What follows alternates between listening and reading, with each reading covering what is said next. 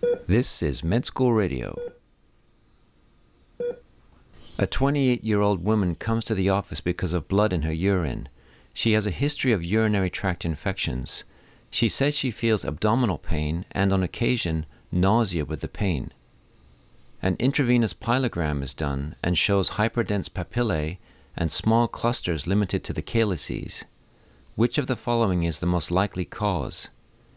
A. Congenital disorder causing cystic dilation of the collecting tubules. B. Dysfunctional production of protein meckelin. C. Inadequate reabsorption in the proximal renal tubules. D. Mutation in the gene encoding for polycystin 1. E. Under excretion of uric acid. And the answer is A. Congenital disorder causing cystic dilation in the collecting tubules.